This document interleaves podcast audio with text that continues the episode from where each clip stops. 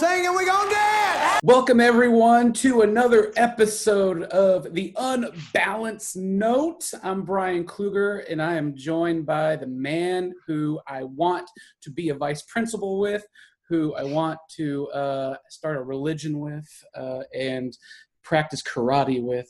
Mark Chaffardini, how are you doing, sir? Why we on this particular podcast, we will never know. But I do know that the three of us will emerge victorious once again. Yes, we sure will. It is going to be an excellent day. Dallas, Texas, beautiful, sunny out. Uh, Mark and I still social distancing somewhat, but we have a very special episode today. We have an excellent musician, multi instrumentalist, composer of film and television, the intercontinental champion, Joseph Stephens from Charlotte, North Carolina. How are you? Hello, sir? hello. You doing all right? I'm doing well, thanks. Thanks for having me. Oh no, so good to talk with you. For everyone listening, Joseph Stephens, of course, uh, he excellent musicians. He's done he's done film and TV such as Vice Principals, Eastbound and Down, uh, Arizona, and The Last OG and Righteous Gemstones. We can't wait to talk about all of that with you. But first, let's just get into it. Joseph, let's get into it where did it all begin with you in music? Was it a, a, song you heard on the radio, something your parents played you? When did it all begin? That's a good question. I I was you know in, in junior high. I think I got the bug. I played in in a band, played trumpet and band, and then um, discovered rock and roll and kind of uh, you know wanted to do that. Um, learned guitar uh, eighth grade or so, and everything kind of changed after guitar uh, yeah, I listened to, I guess like Alice Cooper when I was Hell a kid. yeah. You know, like uh, that was a turning point for me, discovering sort of the bad side of rock and roll, the naughty stuff, like the kind of the dark side, and um, wanted to do that. And yeah, just became obsessed with guitar and uh, writing songs initially, and then that kind of evolved into the world of film score.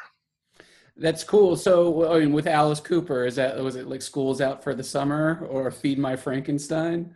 Yeah, I was into the. Um, I got into the early Alice Cooper stuff. Um, School's Out. The, this album, Love It to Death, was like uh, one of his first albums with um, I'm 18, and some. I did. I didn't gravitate as much towards the 80s, uh, 90s uh, version of Alice Cooper. I was much more into the uh, late 60s, 70s original Alice Cooper band um, that produced a lot of. Uh, it, was, it before he got like super shock rock. Um, was, he was more uh, glammy, I suppose. Uh, then it, in the '80s, it got more shocky and you know all the theatrics. '70s uh, and '80s, I guess. But yeah, I mean, yeah, school's out. It's a good touchdown. so, so you said you started with trumpet and then transitioned into into guitar. What was uh, what was that process like? And uh, I guess rock and roll was the big influence on going from trumpet to guitar, right? Yeah, I mean, I think for trumpet, it was more like you know, I was in, I was a kid, and everybody everybody was joining band. It was like a social thing. You know, everybody wanted to play saxophone or something cooler than the trumpet. Um, and so I just joined kind of. I guess I had a, a somewhat of a attraction to it, although I don't really. I did, you know. I think my attraction to guitar I identify with much more. So like getting into trumpet was just sort of like something I did just to do something as a kid because uh, my friends were doing it. Um, but and then I guess at the end of junior high, I had a buddy that had a guitar, and we just I, once I was like enamored by it and and how to play it and not knowing anything about it and kind of like I just had an inherent um, yearning for it or like thirst to to, to play it. Um, and so took classical guitar lessons um, after my buddy like kind of getting involved with him like you know he had he had like an electric guitar he had some like cheap Ibanez you know and a crate amp and I had nothing, and I was we would like hang out, and I was just like, "This is so cool." I mean, how do I get a guitar like that? And my parents had some kind of like family classic guitar, classical guitar that was just kind of like laying around, and I picked it up, and that led to taking lessons, classical lessons, and then that evolved into me getting an electric guitar and like plugging it into a stereo and using like a before I had an amp, and just kind of like evolving like very baby steps. Um, away from trumpet. Um, after after junior high, I didn't really mess around with um, trumpet anymore. Like it was it was purely like a couple of years um, in junior high. Although I was pretty good, um, but yeah, once guitar came into the picture, that that, that became the uh, the number one instrument for me. That definitely the go to. No, I like that you said Ibanez because my first guitar I ever had was an electric white Ibanez. Yeah, that my buddy's his was white. that brought me back. Uh, so I guess when you're you're in junior high and going to high school and doing the uh, guitar thing and rock stuff, did that bring on all all the women, all the girls for you? No, not for me. I mean, maybe uh, I will say that like so like midway through high school, I was maybe a junior or a sophomore. These older kids got me, and I was a part of the band with some older guys, and it was like they wanted me to play in the band because I could play fast guitar, you know. And so I remember playing this. Uh, we did like comfortably numb, um, and like Brown Eyed Girl, I think, for uh, a talent show. There was like a nighttime talent show for the parents, and then a daytime talent show the following day that would be during school hours. And so during that school hours um, performance, we played uh, comfortably numb, and I did this like long guitar solo. And it was crazy because it was like you know the entire student body, and they just went nuts. And it was it was very I got like this crazy buzz, you know, like from just ripping a, a very probably very derivative guitar solo, like you know just swaying back and forth, just trying to like try not to mess up. Um, but it was like hearing the crowd reaction was very palpable and it was very real. Um, it did not lead to like, um, you know, a lot of girls' interest, um, but it was, uh, you know, I guess that that's uh, comes with the territory in high school On a high school, you know, uh, band. You know, not Right, not, no. too risky, not too dangerous. No, I I hear you. I was in band in uh, middle school and high school. I, I get that. um, so you, after high school, you went to what, the University of North Carolina, the art school, right? No, I went to uh, UNC Greensboro, which is right next to School of the Arts, where which is probably what you're referring to. Um, Yes. A lot of my buddies, a lot of the guys that I work with, um, went to school at School of the Arts, and I got to know them during college, but I didn't go to that college. I, I had a buddy that I was in high school with, that was in college with, and then he transferred over to School of the Arts, and we were in a band together. And so when he transferred over there, I would go over there, and we would hang out with like friends, you know, people that he was meeting there, like new new people, you know, college, um, you know, meeting new folks, and we formed a band and uh, made some connections, just like you know, just uh, teenagers and early twenties. And then from that, you know, some of those guys went on to make some really cool things, and I was was lucky enough to be involved with a lot of those things. And what was that band Pyramid? Initially, there, yeah, Pyramid for the most part. There was a couple. There was like another iteration of something before Pyramid, but yeah, Pyramid was the kind of the initial like the the the one that we all kind of tried to make happen as a band. All right. And was it, did you play around like locally around the college bars and uh, scene? And what kind of music was that? Well, we didn't really play too low. We, we it was at that point it was kind of a recording project. It was very experimental. We just kind of hold up in a basement and um, just get out there and just record everything to ADAT and just get very experimental. It's like six or six to eight of us, um, very eclectic group, and we had no. We didn't play conventional songs. We weren't out there looking to like really book shows. It was all like really long instrumental um, pieces that would go on for some time, like you know, 20 minutes or so. Uh, very like out there. Um, but then after college, we kind of honed it into more of a song-oriented thing, and um, and then made an album and try like did some regional touring, you know, up to New York, and we went out west. Um, not not too elaborate. Um, we're a tough band to take on the road because there were so many of us, and we had a lot of junk that we were bringing and trying to do on stage, and it was uh, it was tough. Um, but yeah, I mean, so we, we gave it a run. Um, but yeah, that that's uh, you know, it was, it was a fun time. And so at college, you met David Gordon Green, Jody Hill, and Danny McBride. And can you do you remember like the time, the actual moment that you actually met them, or it's like, oh my god, we're gonna be friends for a while? No, actually, I wasn't. Um, you know, I met David. I think David was a the core group that I hung out with at that school was Danny and Jody's uh, year. I feel like David may have been a year ahead of them, so I didn't really know him that well. Uh, we had met, and I remember when he made George Washington, um, like meeting him, like getting to know him a little bit then. Uh, but but mostly, I guess I knew Jody probably the best in college. Um, but all of them, like I got to know a lot better uh, afterwards, after the Foot Fist Way. Truthfully, um, like we were all it was all kind of hinged around that band. So some of the members of the band band were, were uh, some of the members were closer to Danny and uh, Jody than I was per per se. Even though I knew them all, um, kind of you know in college, uh, it wasn't until afterwards that we started you know Foot Fist Way and some of the things that we were trying to get done um, out of college in our 20s that that I became closer to uh, to those guys. And then certainly after Foot Fist Way and Eastbound and Down, we became like, really good friends. Right, and you were you were actually in Foot Fist Way, right? I like was, little, yeah. uh, which I remember that movie when it came out, and I was like, "Oh my god, this is like the next Andy Kaufman brilliant thing," because he like kept character uh, uh, as his Fred Simmons character on interviews, and I thought that was really cool. And you got to provide some of the music for that, right? Yeah, uh, my band did the music. And my band and this other band, the Dynamite Brothers, another local band, they basically scored that movie.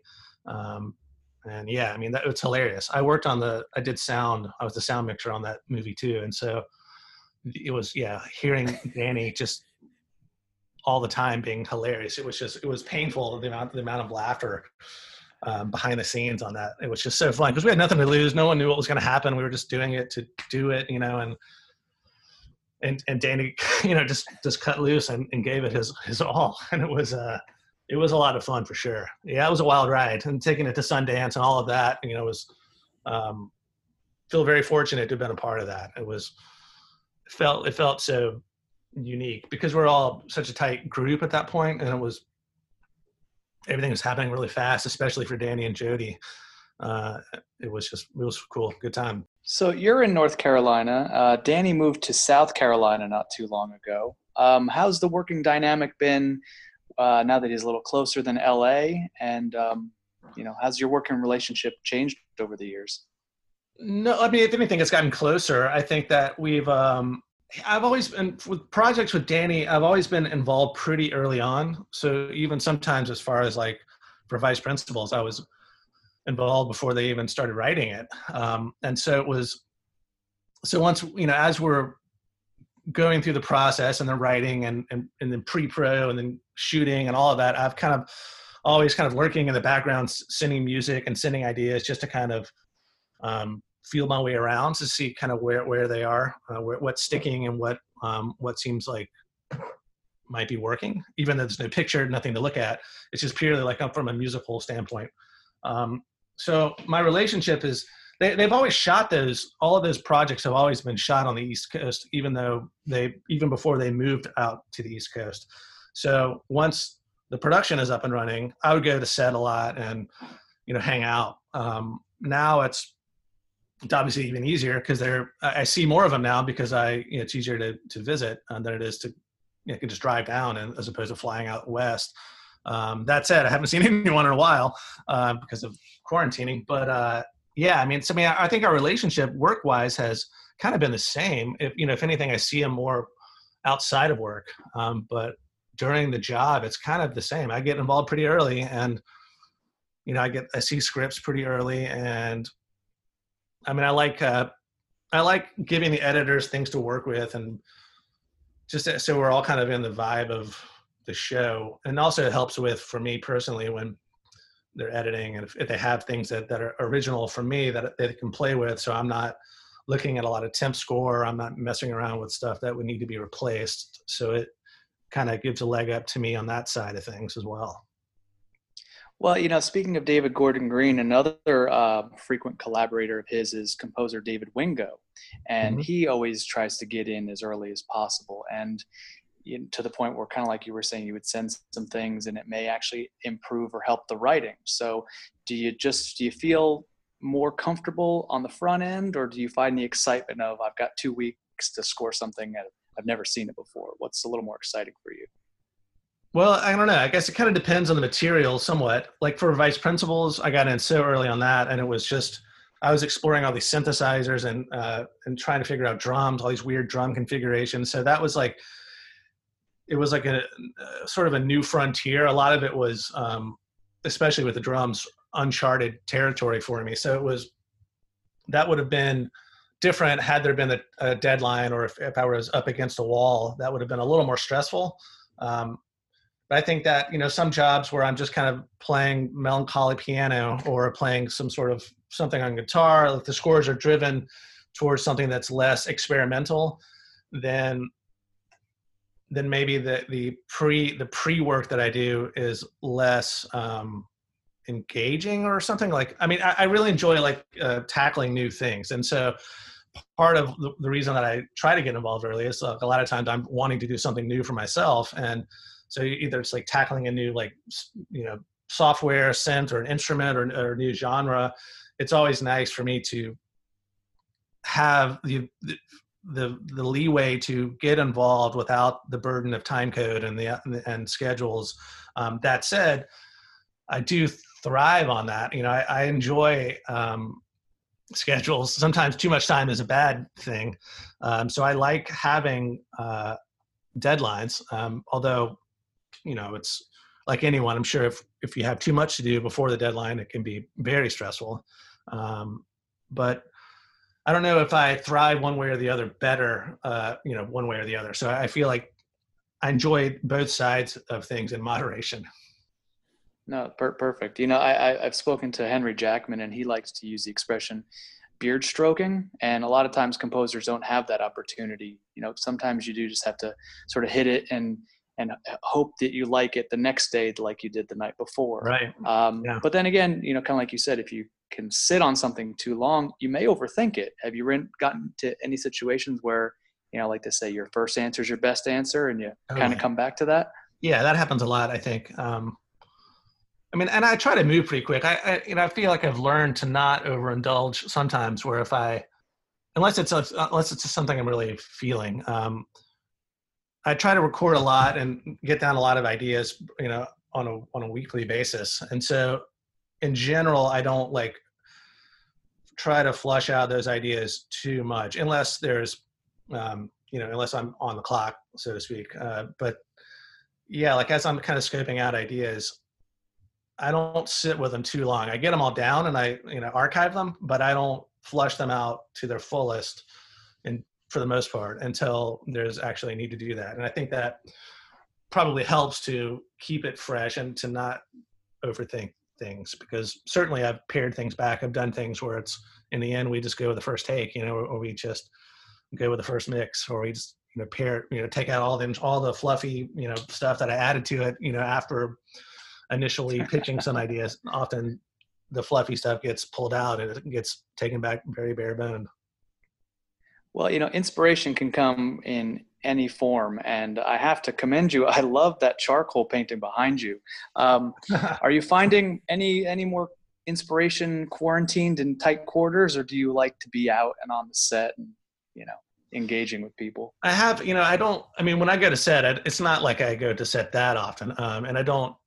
In general, I just kind of like get the vibe for you know what what the you know what the scenes are like um, and kind of the vibe of the crew. I don't, I don't, I don't really hang out on set too often. Uh, when I visit, it's it's pretty in and out. Um, that said, yeah, I think that for like for taking this quarantine for example, I've um, kind of jumped into modular synthesizers and and forced myself to learn things that I haven't really explored much um, in the past. In large part because I haven't really had the time to. Um, and like modular synthesizers are very hands on. You, you can't save anything, you can't recall sounds. Everything changes every time you touch anything on any, any of the modules or any, any of the synthesizers. And so it, it allows for like a, a fresh um, experimentation or a fresh palette of sounds and um, sort of uncharted territory, which can be very liberating and exciting. Um, so for this quarantine, I've been doing a lot of that. Um,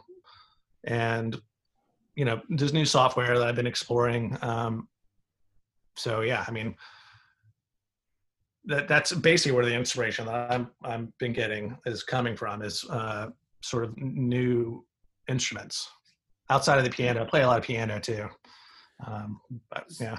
So, so you you're described as a multi instrumentalist. Uh, how many instruments do you play, and can you list them all alphabetically? I don't want to do the alphabetic, um, but yeah, I think a lot of guys like me are, you know, I think a lot of modern composers are multi multi instrumentalists, where that you know it, it benefits them to be able to provide a lot of sounds um, without having to outsource to other musicians. Um, so, I mean, I have like a drum kit, um, record drums, piano, guitar, all the, you know, all the kind of like rock band type things I can play. Um, I can play trumpet, trombone. Um, I don't, I don't play those very often. You know, I mean, it's usually just the kind of standard uh, piano, guitar, bass stuff. I have a bunch of string instruments like dulcimers and dobras and things like that that aren't really guitars, um, and ukuleles and mandolins, that kind of thing. Um, they're all, but they're all the same, you know, sort of technique. Um, so I'm kind of like stuck in that world. I, I don't, I don't have a orchestral background, so I don't, I don't play cello or any of the bowed instruments. Although I have bows and I bow a lot of things, um, cymbals and metals and guitars and drums and stuff. But it's uh, for all of that kind of instrumentation, I always have to outsource, you know. To, to right. So being, you know, the conductor, the composer, and all of this stuff, and then this musician, are there any instruments that you prefer? Are there any instruments out there that just don't make sense to you that that don't make sense? Yeah, um, we've we've talked with a few people that they, they there's some instruments that are like, why is this an instrument? there's one that's way better. So I was curious if there's one like that for you. No, I don't. I don't know that there's an instrument that I would have an aversion to. Um, I think that, uh, yeah, I I, ex- I love uh, doing weird things with instruments. For the Arizona score, there's a lot of um, in lieu of um, some of the stringed elements of that. I went and bowed uh, with a big cello bow and, a, and one of those bass um, bows. Just uh, basically every piece of metal that's in my house and the timpani drum and uh, and for in lieu of uh, like cello and a lot of string stuff, I had this I had this old um, I guess it's a Silvertone old Silvertone guitar that's a real beater. It's very I don't know where I got it and it's just kind of worthless, but it it can't be tuned and it's just it's uh but it you know it's it, it does emote like a certain acoustic quality that for whatever reason I was attracted to for that. I think it's because it feels kind of gross and it feels kind of on edge and and um, unusual and sort of sloppy in a good way and so I did a lot of bowing on on that just to create sort of a cello sound, um, sort of that cello range. I, I tuned it really low, um, and so but yeah, just to, to create a, sort of a cello sound without having it you know be a conventional cello. Um, so I mean, I I love pushing as much as I can, at least the instruments that I have on hand. You know, I like to push them in different directions. Um, so I don't. I mean, in terms of what I wouldn't wouldn't like, an instrument that seems futile. What would that be? I guess like uh, a French horn. no, I like French horn. I don't know what that would be. I mean, like like maybe a. I don't know. I mean, I don't know. Like I feel like there's value to most instruments. Otherwise, you know, they they are they wane themselves out. You wouldn't know about them. Uh, I'm trying to. I mean, I don't know what a use. Maybe uh, you, you got me there. I can't think of what instrument I would choose to dislike.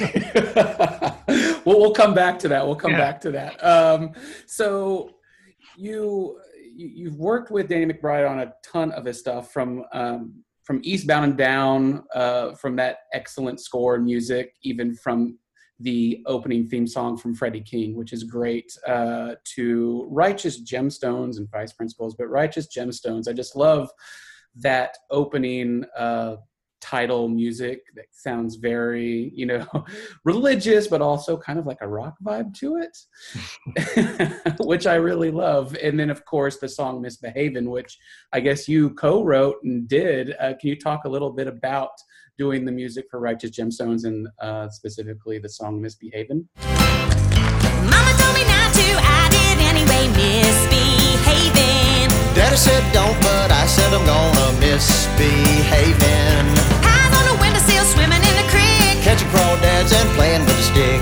I wore lipstick, and I got caught shaving. Just two little country kids outside misbehaving. yeah, Gemstones was it's been a blast. Um, in part a lot because I don't know, like like a lot of the things I do with Danny, he just kind of gives me a, a wide berth to explore, and so I was pushing the idea of organs and using organs in weird ways. So I use like bass pedal and organs to be melodic as opposed to just solely used for supporting the, the low end bass side of a melody or or line. Um, so I was kind of and, and also running organs through a lot of pedals and a lot of delays and drenching them in reverb to make them sound kind of haunted and kind of wobbly.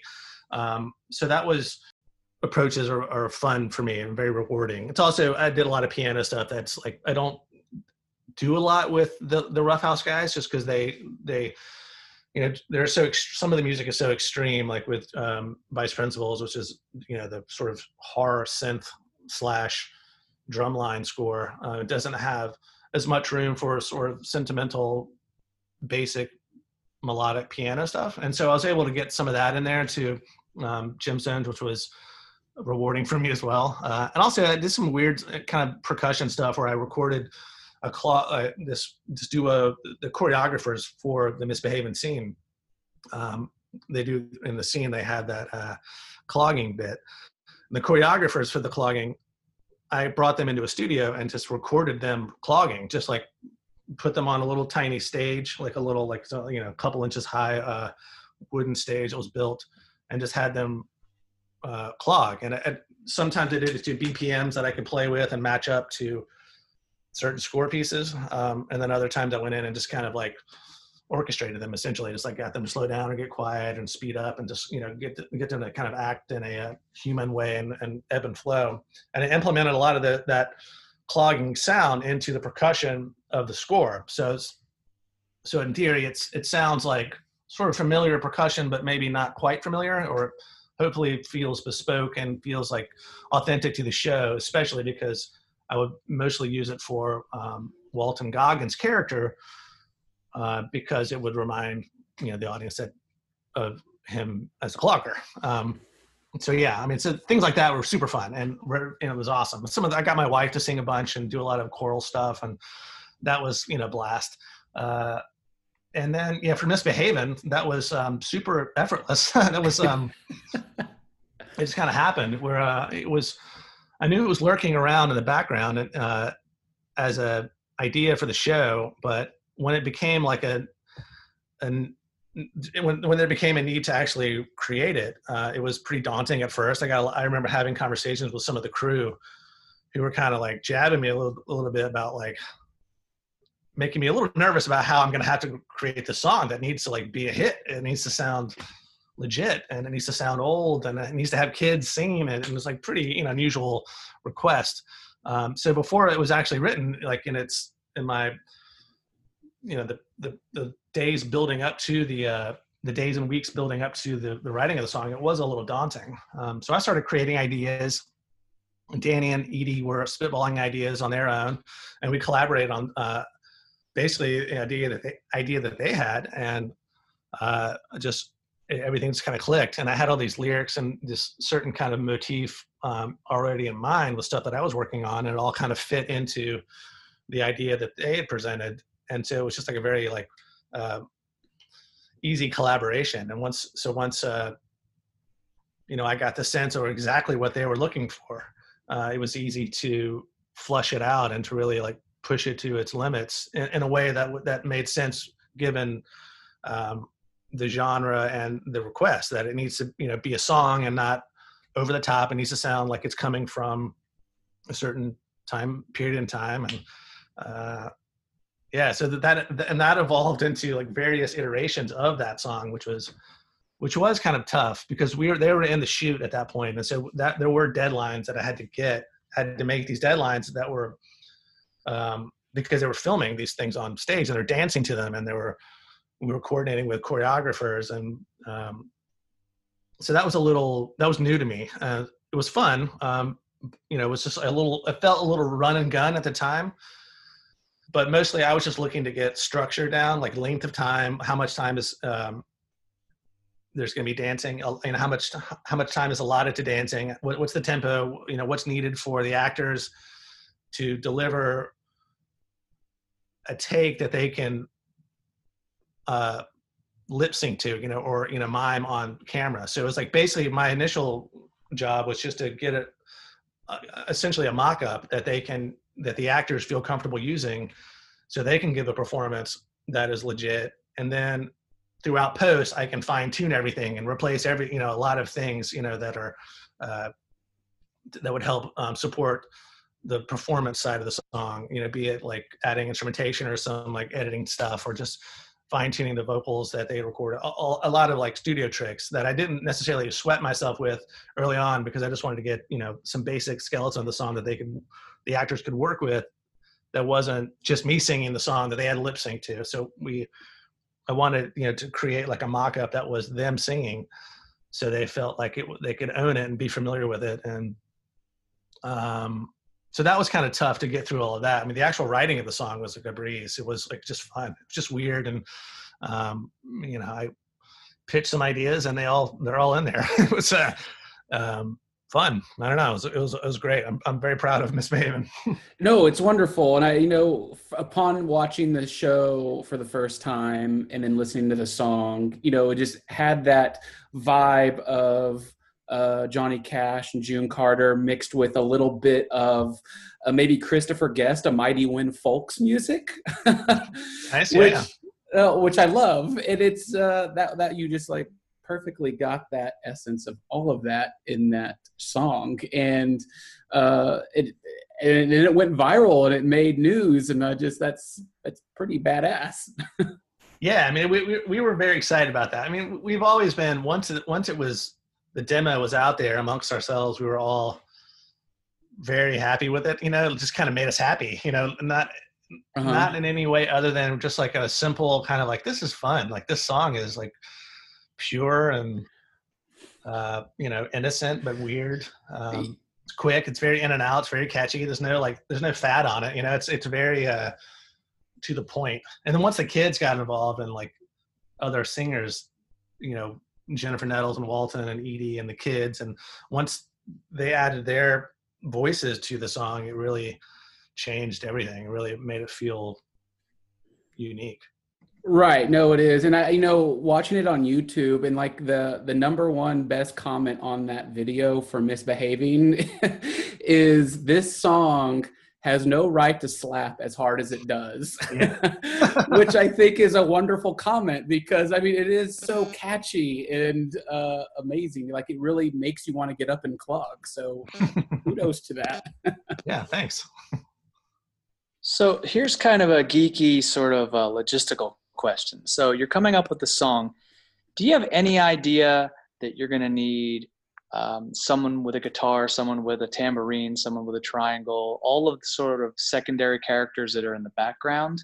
Does, you know, do you know who's going to be on set or do you sort of deal with Dooley Wilson from Casablanca once you see the dailies and go, oh, okay, I need to put in some piano here to mask because he doesn't know what he's doing.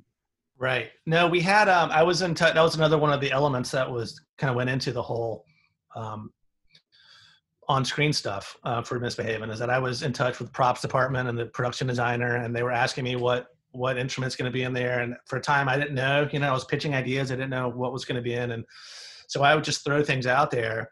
Um, and then at one point, I would I added a harp to to something, and so they went and got a harp and put a harpist back there, and um, and I I think that so I, I worked in in concert with those guys to kind of um, to figure all of that out. You know, I knew we knew basics. You know, we knew there'd be at least one guitar, piano, drums, and a bass. Um, and we knew there'd be some tambourine and somebody in the back um, singing backup. Uh, and so then, as the song got more fleshed out, things that I would add to it, I would just kind of shoot an email out to music supervisor and the props, um, you know, the art department and AD department, just saying like, I think we should add, if we can, let's add this and this. Um, you know, within reason, we didn't, I didn't go nuts. You know, we didn't have like a horn section back there, which wouldn't have been nuts. But uh, you know, we we we kept it pretty basic and pretty simple. But I was in touch with those guys the whole way. I think that. So for the um, the second live version of Misbehaving, I guess it's in episode six, where Edi sings it with Walton when Walton sings it as a seven year old man.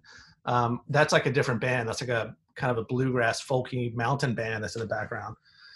And so that has like a fiddle in it. And so I think that initially there wasn't, I had added the fiddle um, later. And there's a bunch of percussion that's technically in the song that you can hear, but I don't think is really accurately represented on screen. I don't think there's as many percussion people on screen as you technically hear, but it's pretty minimal. Yeah. Well, you know, it's so funny. As I always find it funny when somebody is, someone doesn't expect an actor to be able to sing because, after all, you know, they're entertainers. So sometimes, though, someone can't carry a note. So how do you write for somebody that you know is going to need some embellishment, or, you know, you, do do you change the way you structure something, or just do you make it easier on them? How does how do you go about that? Well, there's a little bit of that. I think that first off, we we made sure that they were comfortable with the key that we were in, and so I created the demo for Misbehave and got it to everyone pretty quick. Um, and there was never any, you know, problems in terms of range for what was happening in the song. Um, and then you know, Jennifer Nettles sings. She's she's a, like a phenomenal singer, and so she could she could yeah. handle anything. Um, so th- we weren't worried about her at all. We weren't worried about anybody, but but yes, like Walton doesn't do a lot of singing, um, and he also has to sing the song in character, um, and he has to sing the song in character as in, in, in, you know two age groups, so as a forty year old man and also as a seventy year old man. So he performed it differently, both song, you know, both versions, and so he kind of he made a lot of adjustments in the studio um, to compensate for that, and then in post, like as I'm mixing it, um, you know, we did some you know Melodyning. we did some uh, some corrective stuff here and there just to make it uh, tight, um, but it was pretty minimal. I mean, I think that we didn't really do any um, for Jennifer that I know of.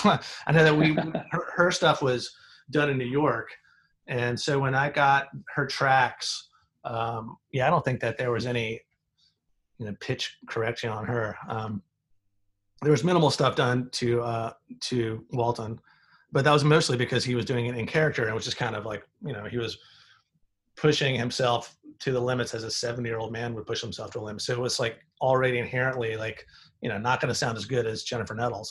Um, but we just made some minor adjustments just to make it clean you know not in a way that would feel unnatural because it's basically that. And there's also you know stacking or uh, you know using different takes portions of different takes to create one long um, you know seamless take. We did a bunch of takes well, you know, I, I I'm drawn to that artwork that's behind you, and so what I'm wondering is, um, the song is fun, it's catchy, it's in English, it's a phenomenon. But this reminds me of uh, I was watching the special features on Finding Nemo. So you know the part where the seagulls go mine, mine, and they have mine translated in different you know different languages. So do you work with the studio to translate this into other languages, or is this? No, I've never done that. Okay. Yeah, no, no one's ever asked me about that. I mean, I think that we have to provide the lyrics to the song. I think as a part of the delivery, we have to um, give the you know the lyrics. Um, so there should be shouldn't really be any discrepancy about what the lyrics are. But no one's ever approached me about the best way to say you know certain lines in various languages because it just seems it just seems like you would have the the dub or something in another language but it seems like maybe for the integrity of the song it would stay its original source language. It wouldn't it wouldn't be japanese so to speak but yeah. I don't know. Yeah i'm with you uh, so with with this song misbehaving is there any plans are there any plans to uh, release this as like a badass uh, 45 single on vinyl with a record? Both both versions? We are. We have a um, yes. we have a, a, record coming out with the uh, the soundtracks coming out on waxwork records. Oh right. Um, and so they're doing like a i think it's a double album of the um, score and as a bonus, you within that you get a 45 of um, Misbehaving, which is the 80s version on one side and the 60s version on the other. So yeah. Oh, what, what, I hoped for. What's that? That's what I hoped for. yeah, yeah. I mean, yeah. I, I'm. I can't wait myself. now, do you did you have any uh, hand in uh, actually pressing the record or any part in any of the? No, I mean we we worked with Waxwork Records uh, with Vice Principals. They put out Vice Principals, so we have a relationship with them. Um, yeah, and DeVoe, the music super music supervisor, and I, um, we curated the uh, like the track listing and like the playlist or this you know the track uh, playlist, and so we that's about the extent that I was involved. Um, yeah, I mean, other than I've seen artwork and stuff like that, but I don't really chime in on it too much. I kind of let, I don't want there to be too many cooks in that kitchen. Um, I'm mostly concerned about, you know, what tracks are on there. And um, that's about, that's about it. that's about it.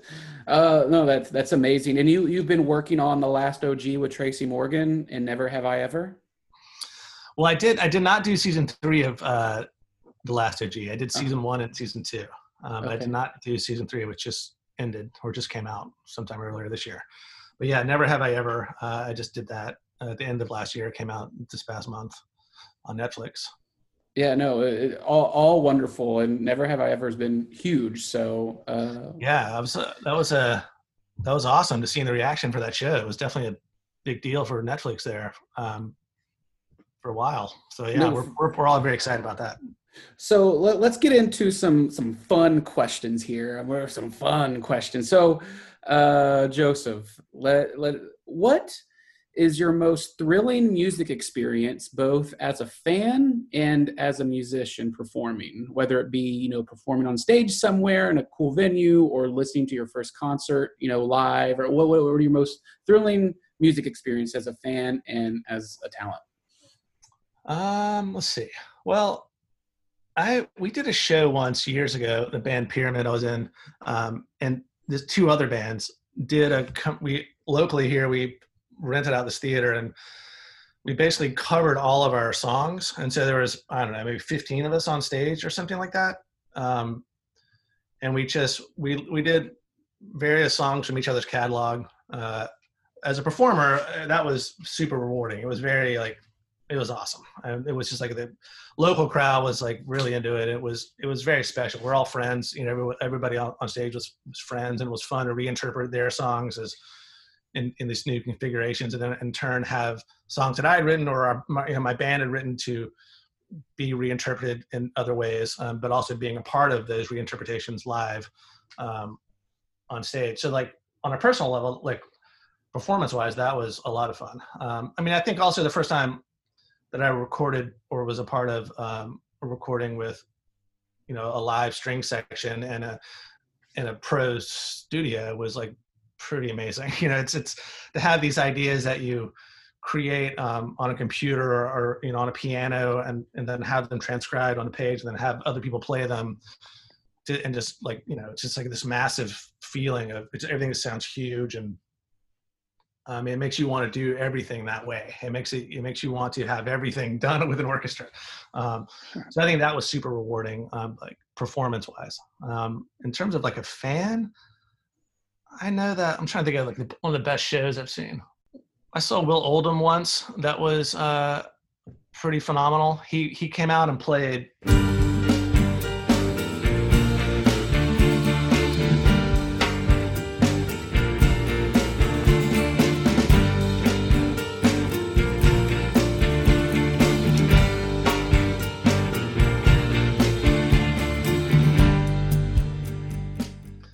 Was a mysterious opening act, and it was uh, this band called the Babblers that came out dressed in like kind of weird like pajamas and kind of like sunglasses and look they were very mysterious and they came out and played these songs that I'd never heard but I knew instantly that the singer for the Babblers was Will Oldham. And so basically he just like came out as this other um, identity without any uh, any forethought to the, the, like the crowd had no idea. There's no like uh, awareness uh, for the most part, unless you knew who will. Well, I'm sure obviously a lot of people there knew who he was, but I'm sure there were a lot that didn't know that that was him on stage before he was supposed to come out on stage. So he came out and played this like amazing set, really these like crazy intense songs, and then he left, and then he came back out with the same band just as himself, and did another set that was totally different. Uh, it was all you know his songs, and it was it was very. I just remember like tears. People were very emotional around me. Um, That was awesome. I, mean, I think I, I, I saw the David Byrne um, tour, the the American Utopia tour last year, not the Broadway thing, but the his tour last year was pretty epic. Um, I've had saw an opera in Vienna once with my wife on vacation, uh, and that was pretty amazing. I um, feel like if you're in Vienna, you have to see an opera, no matter yeah, whether exactly. you like it or not. That was definitely like on the books uh, for sure. We're opera fans, um, but the uh, it was fun because we got. I, I, bought tickets, and then you know sometimes if you're on a plane, you randomly will get upgraded to first class or to a better seat. Um, that hasn't really ever happened to me, but it has happened. um, but when we got like to town for that trip, uh, I got an email from the opera house that said that we had been upgraded, and so we literally got upgraded all the way to the front row. And I mean, there's pros and cons to being that close at an opera. For me, it was amazing just because uh, I your look I could look down at the orchestra pit and see the, the, entire orchestra and the stage. We were a little like too close to the stage, truthfully, but it was I mean to get the whole you know picture. But uh, but it was like it was so intense just being that close to the musicians and the singers and the performers and it was like it was wild it was just it was just like very uh and it's just in austria and the, the vienna state uh opera house like this historic like operas invented there you know like one of the, the first opera houses and it was it was crazy. It was very intense. Very cool very cool. Um so being a music fan uh, do you have a, your own record collection? I do. So, what is the most curious, the strangest recording on vinyl that you have, as well as the strangest, most bizarre, curious recording, maybe an MP3 form, whether it be just something that's never been released, an outtake, or whatever, a curious piece of uh, music in your collection? Well, I don't really have a lot. Like, my vinyl collection isn't uh, that well curated. I mean, I, I, uh, I'm, I'm admittedly a little you know later into the game uh, than some of my friends that are real audiophiles that have just like crazy collections with really rare pieces. I don't really have that many rare things. I think at this point I get a lot of stuff that's you know like the collector's um, edition of things. I'm one of those guys. Um, so I, I mean, if I were to say like what is my most rare piece of vinyl, I don't know. I got a Devo box set last year that I, that I really enjoy. It's not rare though. Um, nothing's that rare. I don't really have anything that's like hard to get. I mean, maybe I, have like a first pressing of uh, Appetite for Destruction, um, but I don't think that that's that's uh, a that's a really difficult one to find first pressing for sure. I don't. Maybe it's not first pressing, but it's definitely uh, you know, it's a good mid '80s, late '80s. Um, yeah. But yeah, it's uh, yeah, I don't know. I I don't really have too much that's like that rare trying to think. Well, then change it up. What what means the most to you? What were you? What do you find yourself spinning a lot? I listen to a lot of um, electronic music uh, on records. Uh, I have I have a bunch of Kraftwerk. Um, uh, so I mean, I that that's that's certainly a, a go-to pretty often for me um, around the house. Uh, so I mean, I'd say yeah, some of the some Kraftwerk. Uh, there's a lot of obscure. I can't even think of their names. I like read about things and I listen to it and I like it and I'll pick it up. I'm looking at one. There's this guy Lindstrom um, that's just sitting right there. That's it's really good uh, and I love it, but I wouldn't say it's like my favorite. Um, I don't know that I have a favorite. There's nothing that I like like absolute favorite vinyl. Unfortunately, I just uh, I guess I'm a bit of a casual vinyl enthusiast. We've got to. Have you heard of the um, the? They, they did a release a couple years ago. Um, it was here in Dallas, Texas. It's uh, Alice Cooper live at the AstroTurf. It was recorded at a record store here in Dallas, Texas. Have you heard of that? No. What year so, was it? Um, it was recorded maybe two or three years ago at Good Records, and the guy who owns Good Records is the is uh, Tim DeLaughter, who did Tripping Daisy and Polyphonic Spree. Mm-hmm and uh, Alice Cooper came to the record the, the store and did a crazy excellent uh, show and they recorded it and they released on vinyl and it won awards uh, oh, wow. we'll have to we'll have to send you that actually we'll have to uh, talk about that later but uh, there it it won awards not just for the recording but also for the packaging and design because it comes with tons of stuff so i think yeah. you like alice cooper you'll like it I have one of his early um, billion dollar babies. Uh, it Ooh, has like a big, like, you know, the gatefolds are all out, super extravagant. You know, pretty fun. That is cool. And so, are there any scenes, music moment wise, in film that always stick with you and inspire you that you just like can't get out of your head? You wake up, you're like, oh, that moment in that movie with that music is so perfect. There's some iconic stuff, you know, like Psycho, you know, which is just the way that sounds. Just you know, it's just so bare, like the stabbing, like the the iconic Psycho stuff. Uh, I don't know. I mean, that not thing that something that would keep me up is like a favorite score. I really love the score to um, Paris, Texas. Strike Fever Yes. score. Um, Uh-huh. I'm trying to think of what what I gravitate to. Um, I really like Thief, uh, Tangerine Dream score. Oh, yes. Um, in, in terms of a moment, one of the things that came musically, like score wise, one thing that I've always, I guess, gravitated to is uh, Back to the Future was like hugely impactful to me for whatever reason. Um, and that that's a score that I feel like when I hear it, I, it brings me back to like certain moments of my youth in '85. You know, like just walking around the beach. You know, like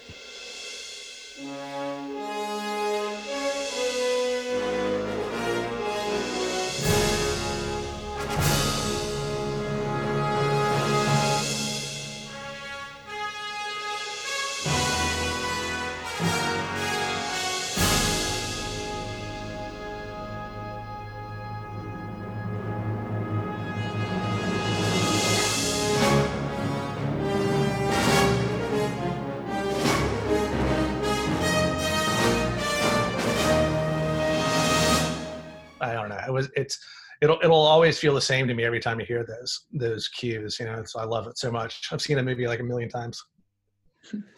I love I love that score too. I I, I, I love whistling that that theme. it's great. Um, all right. Any last questions, Mark? Yeah, you mentioned that your wife did a little bit of vocal work um, on, on uh, Righteous Gemstones. So, do you have any Easter eggs that you've put into the score, hoping that people would never notice? Like maybe you had a chorus say, "I love macaroni and cheese" in Latin, or did you ever, when the opening credits are coming up, do you ever do you ever punch up the theme so that like a trumpet hits when your name is on screen? Anything like that? Uh, no, I've never done that. Anything like that. Um, no, I mean, I mean, I mentioned the the clogging thing earlier, where I had that when I brought in the clogging. Um, that's supposed to, you know, that's sort of a sneaky way of like reminding the audience that Walton guy, you know, Baby Billy is, you know, on characters' minds. Um, but yeah, I mean, one of the things that Danny and I talked about that we didn't execute for for Gemstones was to um, explore reverse vocals into the score, and so there's a lot of vocal stuff in Gemstones. Some of which is, you know, there's a where I'm actually singing words, or like the choir singing actual words. Uh, you know, not just like oohs and ahs. Uh, but the uh, we we we talked about the idea of maybe incorporating some sort of message and then turning it, you know, flipping it backwards and embedding it into the score as a subliminal message.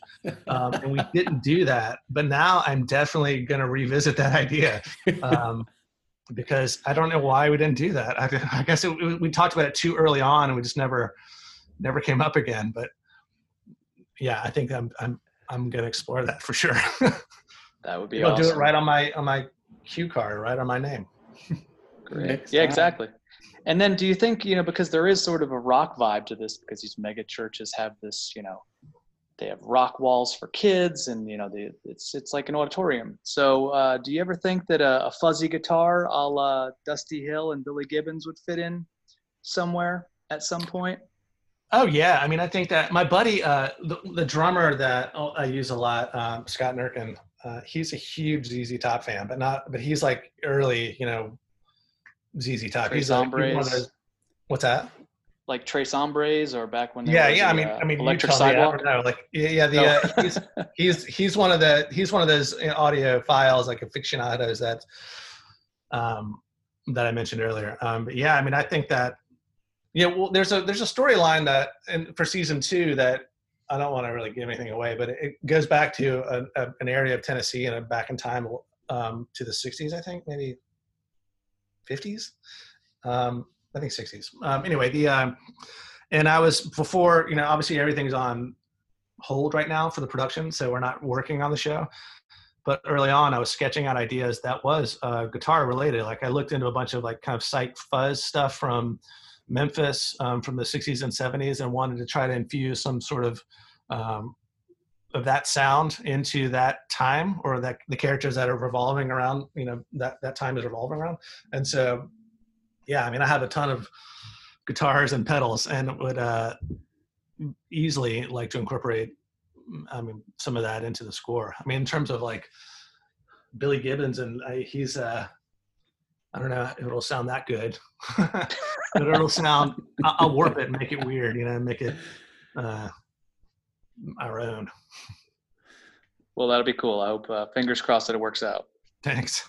Very cool. And one of my last things for you, I read somewhere that you have a penchant for gardening hot peppers as the Carolina Reaper, Carolina Reaper pepper, one of them. And do you eat these hot peppers? I do. Yeah, I have a uh, every summer I grow a pepper garden in my backyard, and um, the the the population of that garden varies year to year. Um, but there, this year there is a, a Reaper pepper. Uh, I didn't have one last year, I don't think. Um, but yeah, I grow them and I make hot sauce and I eat them. and I ship right, them so, out to all my friends. So like I, every Christmas I send out a hot sauce package to like a bunch of my friends. That's awesome. I, I I love hot sauce. I love peppers, but I've never had the Carolina Reaper pepper because I'm too damn scared to eat that. Yeah, I mean, well, it's through the sauce. I, I don't I don't like them too hot. I've, I've definitely had my run of sauce that it's too hot to eat, you know, and it's that's not that's not my preference. You know, I, I definitely prefer to have it have flavor, you know. So I, I like heat um, probably more than most people, but I don't like extreme Reaper heat. Um, I don't eat them raw or anything. Um, I have tried them. Like when I first grew it, my buddy and I cut it open and just like didn't eat it, but just like you know, touch it to our mouths in certain areas that, uh, like on the pepper, and just to just to feel how hot it would be, like that fresh off the vine, and it was uh, very intense. Um, but I wouldn't personally like the stuff that I make is is a little more filtered, so it's incorporates other flavors, so it's not as just straight just straight heat. Was that the hottest pepper you've had, or what is the hottest pepper you've ingested? I guess so. Yeah, there's a um, there's one called the seven pot Douglah that is uh, up there. Um, I've grown that. I think I have some of those this year. Um, I mean, there's so many now. It's there's all these different hybrid strains and you can just the kind of seven pot Douglah. That's just yeah, as shit sounding. That sounds like a sequel to the Babadook. It sounds like a horror movie. yeah, I mean, like I was telling my buddy all the peppers I have this year, and he was like, "Jesus, your your garden sounds like a fireworks shop. everything is just like fire blaster, like you know, devil teeth. You know, everything just sounds like an intense firework." No, that's amazing. Well, thank you, Joseph, for joining us on the podcast today. Is there anywhere that you want to tell our listeners where to find you online or listen to your music? Uh, I mean, I guess I have some stuff on Spotify. There's a lot of, I mean, mostly you'd have to go uh, watch gemstones or watch never have i ever or upload uh, yeah there's most most things are online um, you know i don't have a lot of music that's that i know of that's out there other than you know this the usual channels spotify or apple music um, yeah for sure, for sure. And we're, we're real excited about this Waxworks uh, Righteous Gemstones album. I will definitely be in line to get that for sure. Sweet. Yeah, they have they have a couple. They have there's Waxwork that I should have plugged Waxwork. Yeah, they have the Vice Principals um, release from last year, and then yeah, they'll be doing Gemstones this year. Yeah, super excited. So thank you so much for joining us, and that is our show, The Unbalanced Note. Thanks for having me.